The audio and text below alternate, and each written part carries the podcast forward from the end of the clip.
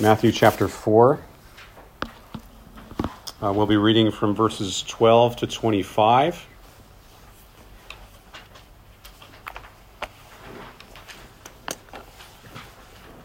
Also, a copy should be printed for you in your bulletin. Matthew chapter 4, verses 12 through 25.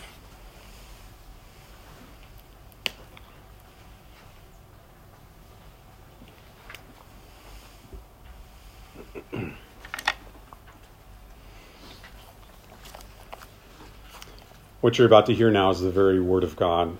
Matthew chapter 4, verses 12 through 25. Now, when he, that is Jesus, heard that John had been arrested, he withdrew into Galilee. And leaving Nazareth, he went and lived in Capernaum by the sea, in the territory of Zebulun and Naphtali, so that what was spoken by the prophet Isaiah might be fulfilled. The land of Zebulun and the land of Naphtali, the way of the sea beyond the Jordan, Galilee of the Gentiles, the people dwelling in darkness have seen a great light. And for those dwelling in the region and shadow of death, on them a light has dawned. From that time, Jesus began to preach, saying, Repent, for the kingdom of heaven is at hand. While walking by the Sea of Galilee, he saw two brothers, Simon, who is called Peter, and Andrew, his brother, casting a net into the sea, for they were fishermen. And he said to them, Follow me, and I will make you fishers of men. Immediately they left their nets and followed him. And going on from there, he saw two other brothers, James the son of Zebedee and John his brother, in the boat with Zebedee their father, mending their nets, and he called them. Immediately they left the boat and their father and followed him. And he went throughout all Galilee, teaching in their synagogues and proclaiming the gospel of the kingdom, and healing every disease and every affliction among the people. So his fame spread throughout all Syria, and they brought him all the sick, those afflicted with various diseases and pains, those oppressed by demons, epileptics, and paralytics, and he healed them. And great crowds followed him from Galilee and the Decapolis, and from Jerusalem and Judea, and from beyond, beyond the Jordan. Praise God for his holy word.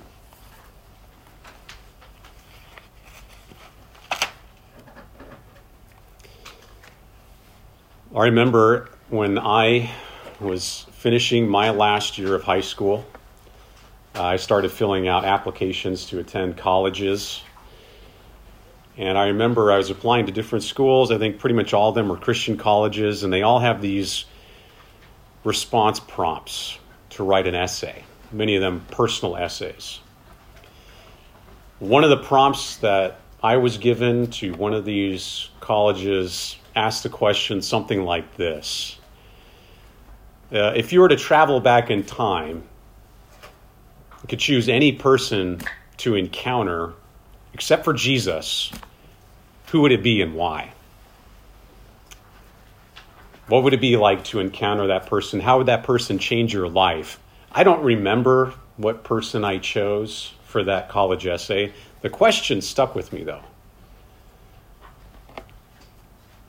For most famous people in history, Qin Shi Huang, uh, Julius Caesar, Shakespeare, Napoleon, even though we have a lot of written documents, so to speak, we really can't say, can't really know for sure, can we, what it would be like to walk alongside that person to hear from them. We can kind of get a vague idea, but we don't really understand how influential that person could be in our own lives.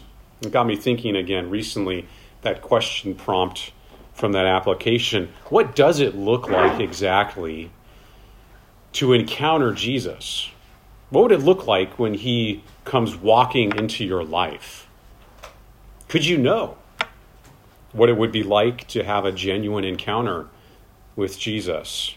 And not just from the bare pages of history, like any of these other famous people in history, but a personal a personal reckoning with Jesus in your life it, to the point where it left you changed forever. How could you know that? How could you know if you had a genuine encounter with Jesus? Up to this point in Matthew's gospel, Matthew has proclaimed that Jesus is the promised Messiah. Jesus is the son of David. Jesus is the son of Abraham. He is the inheritor of these promises. Now, Jesus is also the one who has come to fulfill all righteousness. He's come to lead people out of the wilderness into the promised land. Now, John, his ministry is completed. He is leaving the scene, and Jesus steps onto the stage. Is he going to live up to all this hype that we've read about already? What will that look like? What would it mean for your life, my life, when Jesus comes walking in onto the scene? Well, in our text today, Matthew claims that you can know what a genuine encounter with Jesus looks like in your life. You can know what it's like when he steps onto the stage of your life. So if you're here and you're not a Christian and you want to know what it looks like to have Jesus walk onto the stage of your life, well, that's what we're about to see here. That's what we just read about here in Matthew's gospel. And if you are a Christian and you want to know where you're at in your walk with Jesus, Matthew wants to remind you and show you what it means to be a subject in his kingdom, to have Jesus as your king. So here it is. Let's look at it. Let's take a, a look at Matthew's claims here in this chapter. Looking first at verses 12 through 17, we see that if you've had a genuine encounter, then Jesus calls you into his kingdom. He calls you into his kingdom. Now, we've seen already that Matthew claims Jesus is a king. And so far, it's been preparing us for when Jesus comes onto the stage. And now, as we read here in the chapter 4, verse 12, that Jesus, when he hears that John had been arrested, he withdrew into Galilee. What's going on here? We don't have the full story of what's happening with John the Baptist here. We're not going to hear about John again and his arrest until chapter 14. But what Matthew is signaling to us is that John's era is ending. John, as that Old Testament prophet preparing the scene for Jesus, he is fading away, and a new era of the New Testament of Jesus is beginning. That's the point of Matthew placing this verse right before us in this section to signal a new era has come. Now, when I read the text, it looks like though Jesus hears this news about John, and for him, it's almost like a prompt. Okay, now my ministry is beginning. He hears this, and boom, he's off. And we don't know very much from Matthew's gospel what Jesus is doing before this, but when he hears about John, boom, he goes and he moves to Galilee. It's actually a very strange start to Jesus' ministry. I mean, Jesus he starts his ministry. He doesn't make for the religious and political centers of power. Uh, he doesn't move to Jerusalem, where the temple is. He doesn't go towards the Sanhedrin, where a lot of the political power could be found either. It says here that Jesus withdrew into Galilee. Withdrew is could also be translated as retreat in a sense what I think Matthew is communicating to us there is Jesus is removing himself from those places of power that he could have gone to. Instead, he is going to a very unusual place to begin his ministry, to Galilee. Galilee. Galilee is like the, the, the no place uh, where nobody comes from. It's like, uh, for us Americans, it'd be like in Alaska, it's so far away, or or uh, maybe like uh, North Dakota, very remote. Uh, sorry if you're from Minnesota, not not too far away, but uh, or for Chinese, I mean, it may be Guizhou province, very remote, hard to get to, or maybe Mongolia or Xinjiang, just someplace very far away, very foreign to many people. Galilee for the Jews is not only remote though; Galilee is kind of a hopeless cause. Because in Galilee, there has been a lot of mixture between Jews and Gentiles. And so Jews often viewed those living in Galilee as spiritually lost. They were not pure. So when Jesus withdraws into Galilee, it seems like he just sort of veers off course. Why would he go there of all places? And yet, this is exactly the place where the ministry of the Messiah needs to go. It's not a mistake. That Jesus chooses to go to this desolate, spiritually needy place of Galilee. Because, as Matthew teaches us here, it is to fulfill the prophecy that Isaiah spoke of in Isaiah 9. We read it earlier, the full thing in our, in our service. You can put your eyes on it here in verses 15 and 16. Matthew quotes The land of Zebulun and the land of Naphtali, the way of the sea beyond the Jordan, Galilee of the Gentiles. The people dwelling in darkness have seen a great light, and for those dwelling in the region and shadow of death, on them a light has dawned. What's Matthew doing here? And why does he quote this? Matthew's quoting Isaiah because Isaiah there is speaking to a people preparing for a coming invasion and a coming exile. God's people to whom Isaiah is speaking, they're a people preparing for God's judgment. There are people that have strayed away from God's law, from His, uh, uh his will for their lives and repeatedly rebelling against God and his rule. And so God promises that judgment is coming, and it's coming in the form of an earthly kingdom of the Assyrians. The Assyrians are going to roll down upon Israel and take them captive, invade the land. The Assyrians were the they were the superpowers of that day. They're going to come to Israel and take these people into exile. But what you need to understand is that the land of Zebulun and the land of Naphtali and Galilee, that area, uh, this was sort of the front door of Israel. So when the Assyrians are going to come, these places are going to be the first places to get it. Uh, they're standing in the way, they're sitting ducks. And so when Isaiah speaks here of uh, the way of the sea, this is like a highway a highway that is going to go from Assyria all the way down through Israel into Egypt. And Zebulun and Naphtali and Galilee are the first stops on that highway. And so you can imagine God prophesying, telling them judgment is coming. People living in those areas know they're going to be the first ones to get it. You can imagine that they just live in the tyranny of death that is hanging over them, the tyranny of judgment that is to come. They live their whole lives with that looming threat of destruction. That's the darkness here that Isaiah is speaking of. But in the midst of that darkness, Isaiah also holds out hope. Because while the rulers of the world were looming large, God's promise is that another kingdom is at work. That a great light will shine.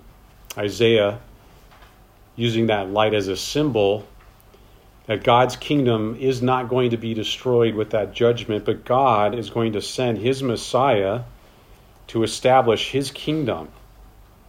That although things seem really, really dark and in despair, that there can be hope. That one day God's Messiah, his rule and his reign will be established and when he comes, he will pull his people out from underneath that shadow of darkness. He'll begin to, in fact, roll back the forces of evil that threaten to crush his people. And so, in the midst of darkness, God's people had hope in that Messiah. Although the world around them was grave, Israel lived in the hope and expectation their judgment would be ended, their sin would be forgiven, their enemies crushed, and they would together live under the divine rule of their Messiah. So, what is Matthew doing here exactly? Evidently, what Matthew is communicating to us and to his readers is that the promised rule and reign of that anointed king has now come in the person of Jesus Christ. That Jesus meets all of those messianic expectations. What do we have in Jesus? What we have in Jesus is simply this we now have in Jesus the fulfillment of that promised hope. Hope because God's rule and reign have come in the person of Christ. Hope that your judgment is ended. Hope that your sins are forgiven. Hope because he will roll back the forces of sin and evil and darkness in this world. Hope that you will also dwell with him among God's people. So when the word comes from Jesus, here in verse 17, repent, for the kingdom of heaven is at hand, he is saying, here it is. It is breaking into the world, and it's breaking into your life. Jesus, when he walks onto the scene in your life, is calling you to enter into that kingdom. And the way to know that hope, the way to realize that hope within your life, Jesus says very clearly, is to repent, to repent of your sin, to lay aside your rebellion against God's law and His will, to lay aside your personal little kingdom, and instead have Jesus sit on the throne of your heart and that you would belong to His kingdom. You know you've encountered Jesus when you're willing to do that. You know that Jesus has personally changed your life when you're willing to lay down your arms of rebellion against Him, to say you're sorry, and instead surrender your life to Him. It's that simple. You realize that you've been on the wrong track in life, and instead you need to get on the right one, and that entails repenting of your sin and instead trusting in Christ. Jesus proclaims that the kingdom of heaven has broken in, the darkness is gone. You don't have to live under the shadow of death anymore. You don't have to live under that tyranny, so to speak, of God's judgment against you you can have forgiveness and the hope of life, reconciled hope, reconciled relationship with God today by repenting of sin and bowing before Christ as King. It's here and now, Jesus says. When He walks into your life, Jesus makes that promise reconciliation with you to live as His renewed people in his kingdom. That's the first sign of what it means to encounter Jesus in a very personal, genuine way. He calls you into his kingdom. And that makes sense then to ask okay, well, what are the implications for having Jesus as my king? If I answer that call, if I answer that call to enter into his kingdom, to bow before him, to repent, that he would sit on the throne of my heart, what are the implications for my life after that, at that point? What does Jesus want from me as my king? Well, that's what he goes on to say here, Matthew, in our text, as he answers that question. The second thing that we can learn of encountering Jesus is that he calls you to a life of discipleship. Not just to enter his kingdom, but to follow his commands, to follow him to imitate him. I love this passage in verses 18 through 22. There's so much here that we can learn about what it means to be a disciple of Jesus. Put your eyes on this text again in verses 18 through 22. We have in these verses a little vignette of Jesus calling his first disciples. Interestingly, in Matthew, this is about all we get when it comes to Jesus calling disciples. In the other Gospels, uh, Jesus we see calling even more people. In Matthew's gospel, we're only going to get, I believe, one more instance of Jesus calling someone. That's Levi. So it's important that we understand here what's going on. Jesus travels to this area, the Sea of Galilee. He meets two sets of brothers.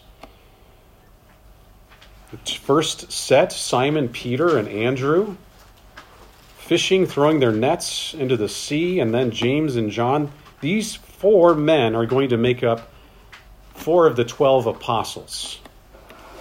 That will become Jesus' teachers and planters of, his, of the early church. What does Jesus demand of these men when he walks into their lives? Interesting what Jesus wants from these men. He says it very plainly in verse 19. Did you see it there? Follow me, he says. Follow me, and I'll make you fishers of men. And he repeats the same thing in verse 21. Matthew doesn't give us the full on uh, repetition, but you get the idea. He also calls to them to follow him. What does Jesus want from these men? What does it look like to enter into the kingdom, to have Jesus as your king?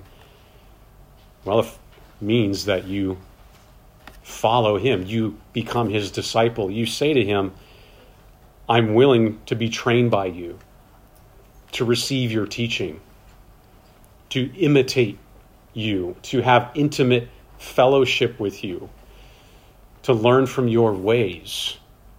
That's what it means. But notice it's not just it's not just following him as a disciple. I mean Matthew fills in the picture. He gives us more details than just that. What does it take to be a disciple? Why does Jesus single these men out?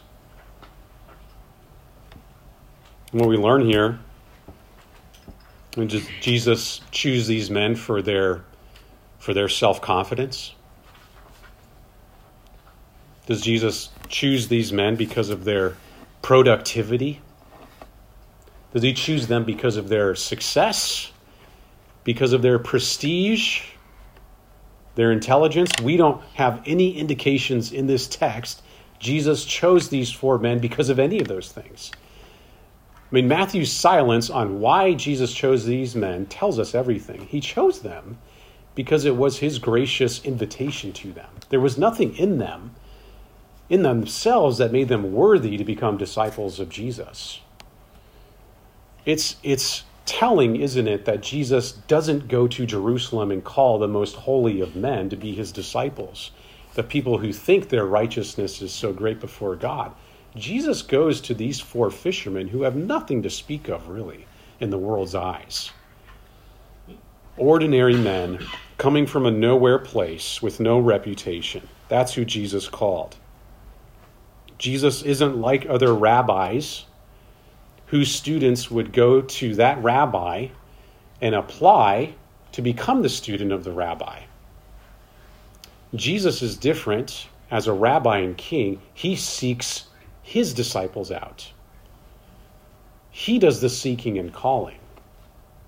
And what we see, what we learn, is that Jesus' invitation to follow him isn't based on anything inherent in us. It's because of his electing grace.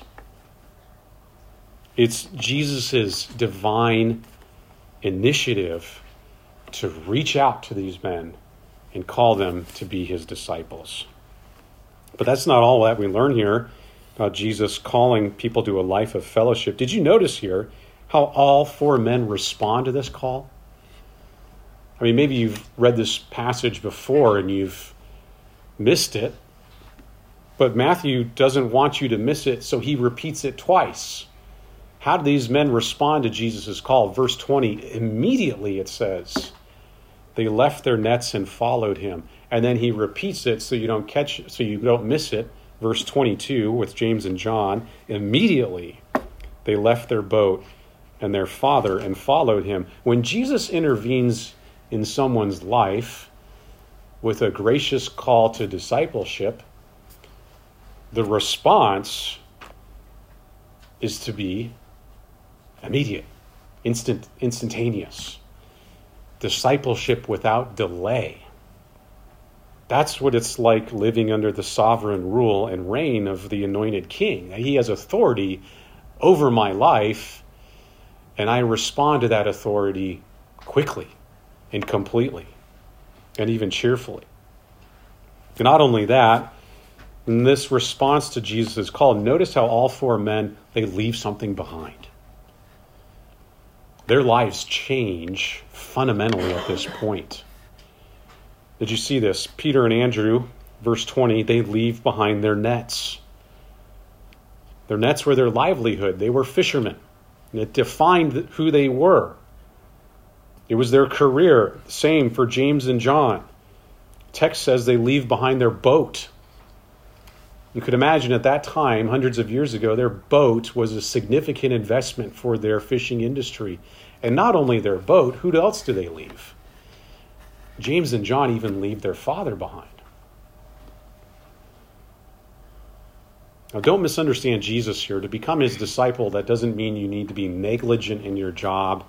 That doesn't mean you have to be irresponsible towards your family unnecessarily disown them. That's not what he's saying here, but simply calling his disciples to set aside anything that would hinder their allegiance to him, placing him as the number one priority above all other things.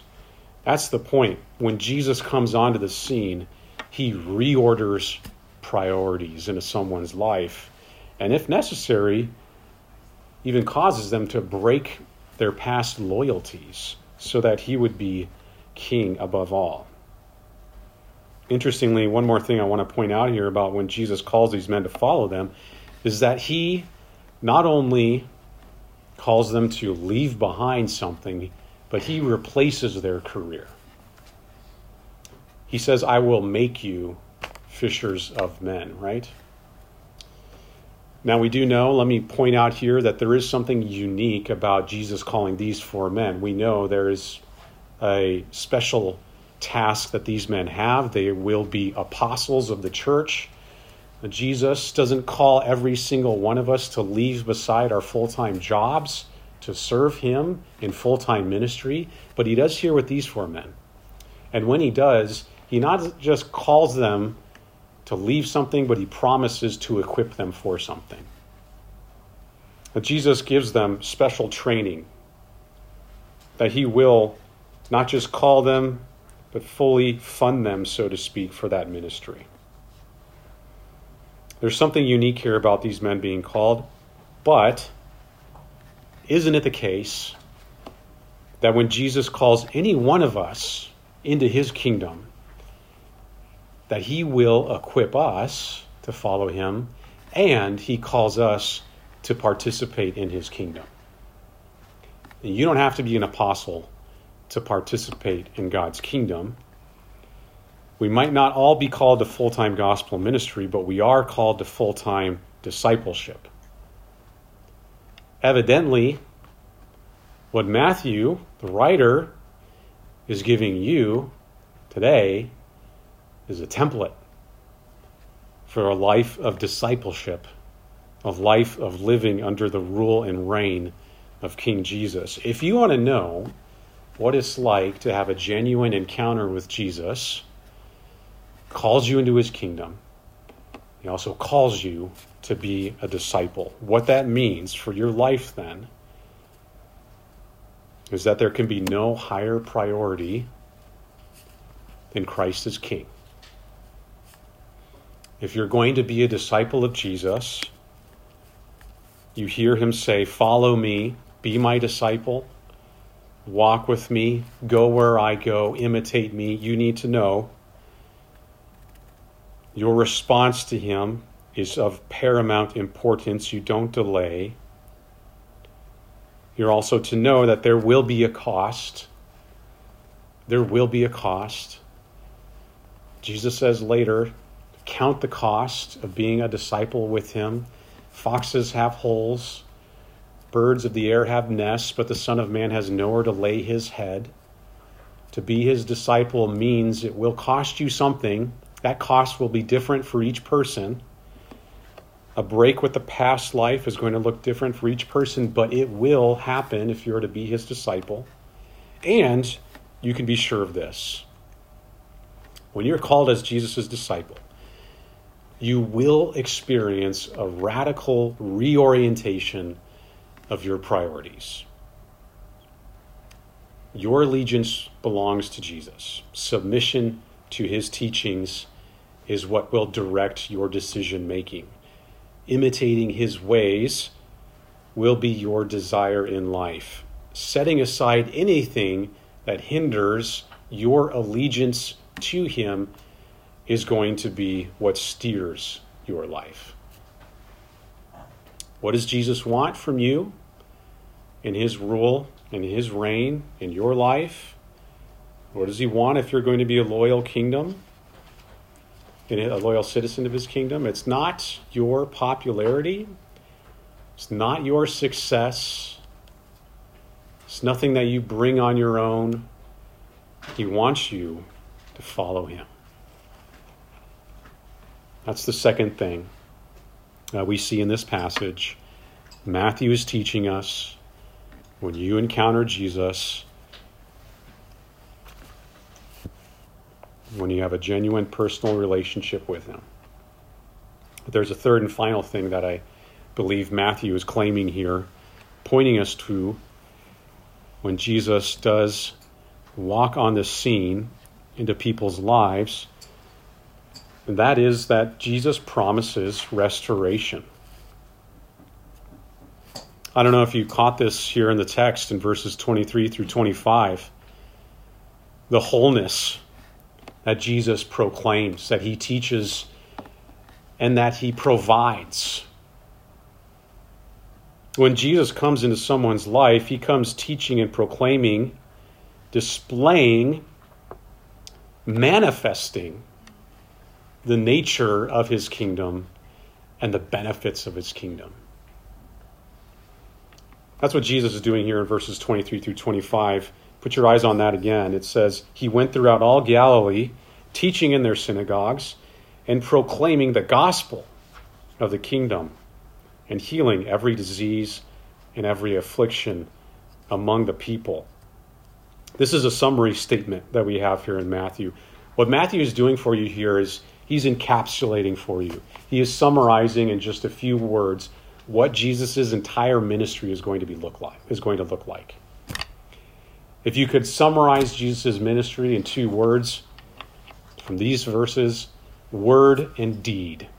Jesus has come to teach and preach the gospel, and Jesus has come to display it through his miraculous works, his merciful deeds.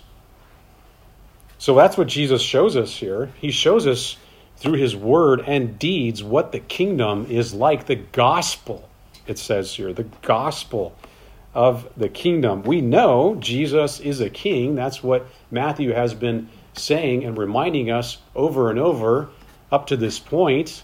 Jesus comes from the son of David, he is of royal lineage. There have been even people traveling great distances, these wise men who have bowed down before him and said, Where is the king of the Jews that we might worship him? Jesus is a king. He's proclaiming the good news, the gospel of the kingdom. But what does that mean? What is the nature of the kingdom? The word, gospel, good news, goes all the way back at least to 9 BC. We know we have records, we have inscriptions of Roman officials writing gospel, good news. To officials writing back in 9 BC, they wrote gospel to proclaim, to announce the birth and the ascension to the throne of Augustus Caesar. The gospel, according to that official, the one writing it was that a new ruler had ascended. There was another. There's good news that a Savior had come to bring peace. The writer in 9 BC was gospeling that this new ruler would bring an end to war, that there was hope, that there would be peace. He wrote these words the birthday of the God was for the world the beginning of joyful messages which have gone forth because of him. That a, a new era had dawned in the reign of Augustus. That was the good news to that writer. That was the gospel. That a significant regime change had taken place. That's what the word gospel is used for in the ancient world to signify the old order has passed away, the new has come. At the time Matthew gives us his gospel of Jesus, then, he is claiming nothing less for Jesus. The good news that Jesus is proclaiming is that in Jesus, the previous rulers of the world have been supplanted. Jesus has brought a new world order. What Jesus is proclaiming then in these words, when he comes teaching and preaching, is that there is an inbreaking of God's kingdom in your life today. That God's rule has intervened in a world gone wrong.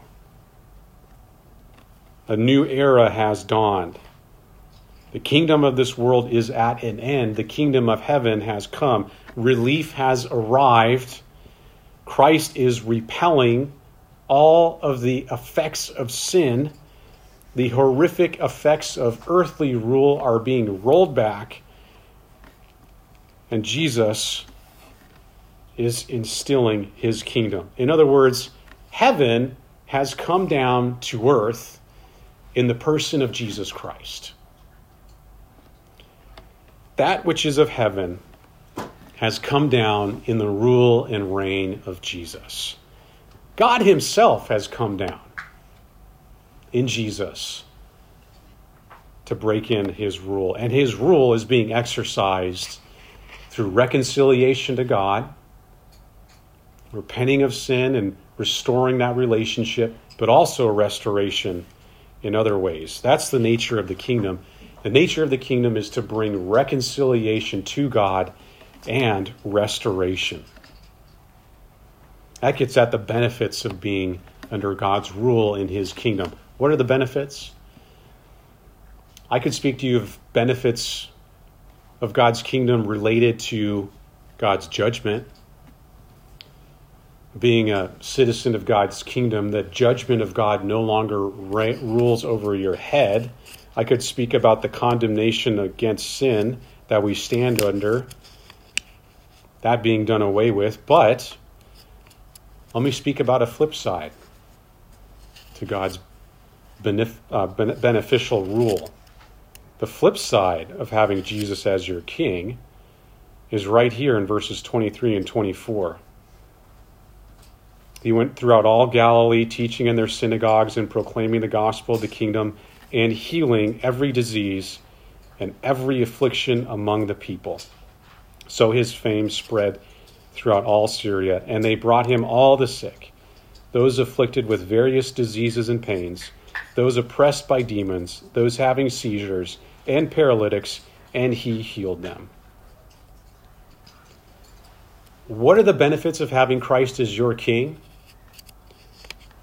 Well, you get a Savior who makes you whole again. You get a spiritual doctor. Jesus sees people who are afflicted. The word is used, I think, twice. I believe to emphasize affliction. Jesus sees people who are suffering. Jesus sees people who are sick and debilitated. He sees people who are even oppressed by spiritual forces. Matthew is shouting at you to see just how absolute Jesus' rule and reign is, how absolute his good news is because he did something about all these people's suffering. What we have on display here in verses 23 through 25 is a taste of what's to come in the kingdom of heaven. Jesus has brought the kingdom of heaven down to earth, as it were, by restoring people who have been so damaged by sin in this fallen world.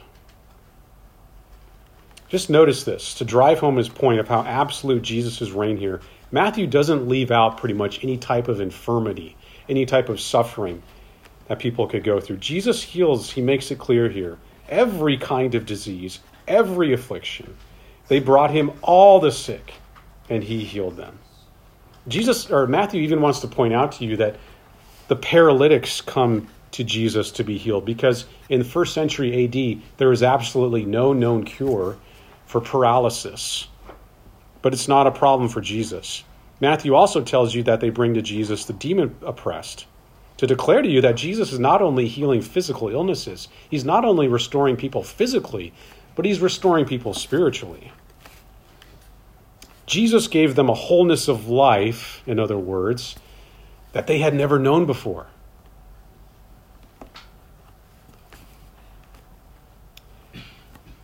Jesus is fully prepared to meet any need.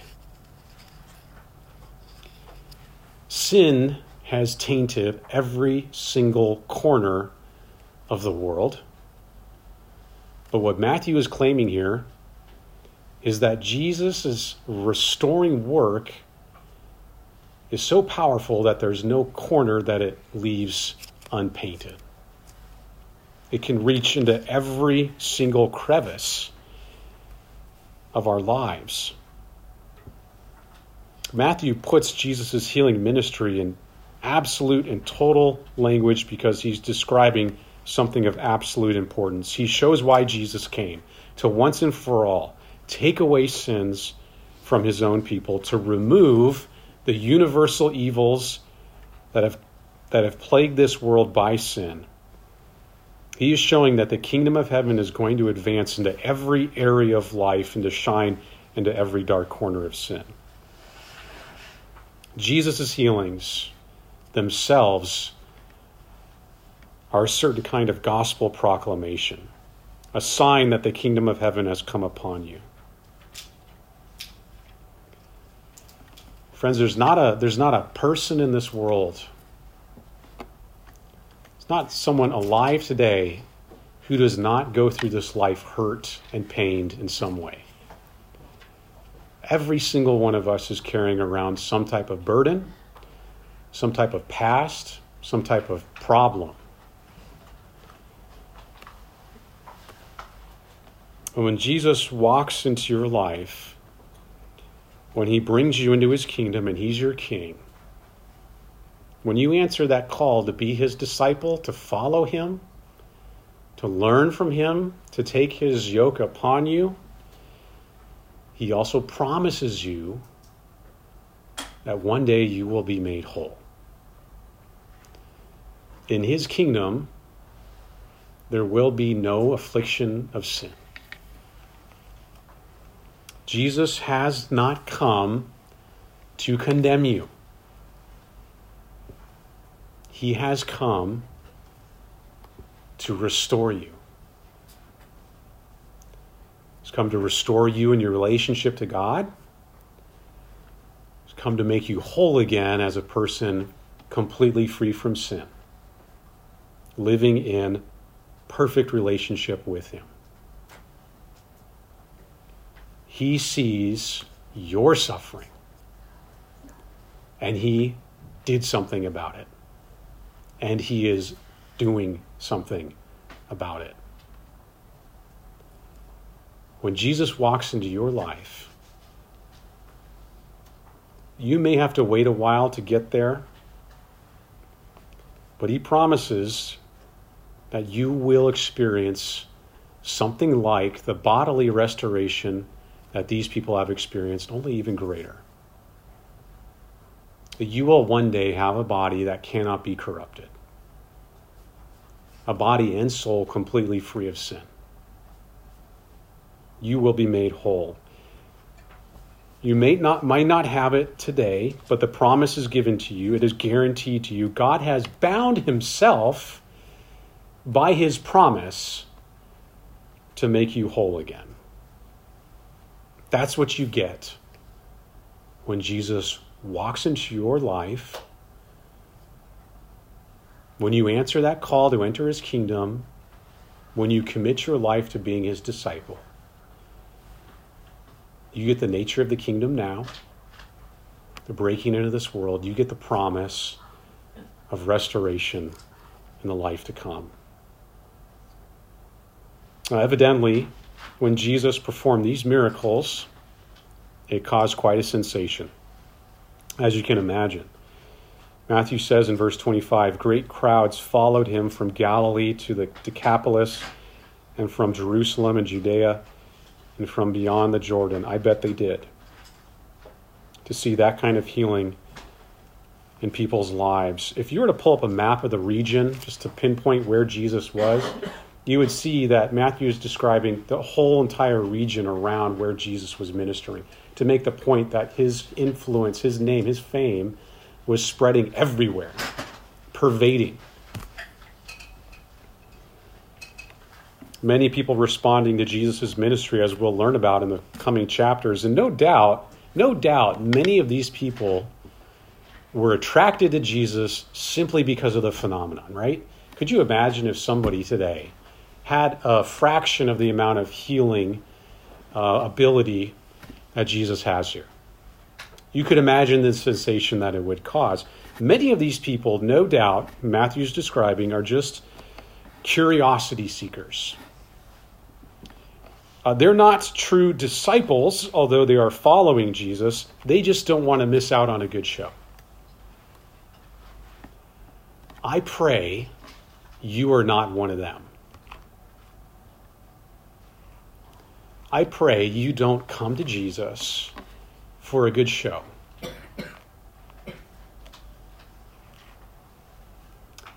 I hope you're at least curious if you don't already know Jesus, if you're not his disciple. That's good. But my prayer is that you would be so much more than a curiosity seeker. I invite you today not just to be a curiosity seeker when it comes to Jesus. I call on you to reorder your life to follow Jesus. I implore you to make decisions in your life that would be that of a disciple of Christ. I plead with you to repent of your sin and enter into Christ's kingdom. If you do follow him as a disciple, my prayer for you, my prayer for all of us, is that we would not just enter into his kingdom then, but we would participate in his kingdom. My prayer for us as disciples here at Christ Covenant Church our vision should be, our prayer should be, is that we be a community of disciples who proclaim this good news of the kingdom reconciliation with God, promised restoration in the kingdom of heaven. My prayer for us as disciples at Christ Covenant Church is that we would be a community of Christ followers known by our devotion to Christ above all things.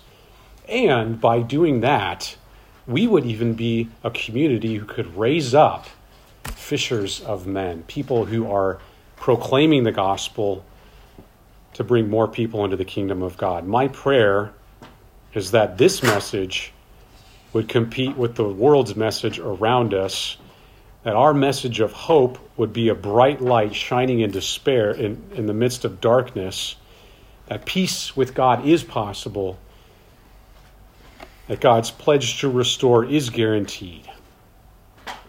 This is all we have, friends. This is all we have as Christ Covenant Church. All we have is Jesus and his gospel. I can't offer you anything else than that. So, have you genuinely encountered him?